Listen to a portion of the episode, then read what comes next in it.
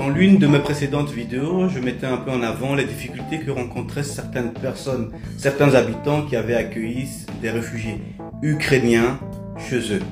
Je précise notamment que ces personnes fuient la guerre, évidemment. Mais la question que je me pose quand je tombe sur ce genre d'article, c'est de savoir est-ce qu'il n'y a pas d'autres preuves de remerciement face à des personnes qui t'ont accueilli par humanité, par générosité et par bonté de cœur? Ici, ce qui me révolte, c'est que dans cet article, la jeune fille reproche à la femme que ça serait de sa faute si elle lui a volé son mari. Et je sais que certains sont d'accord avec ça.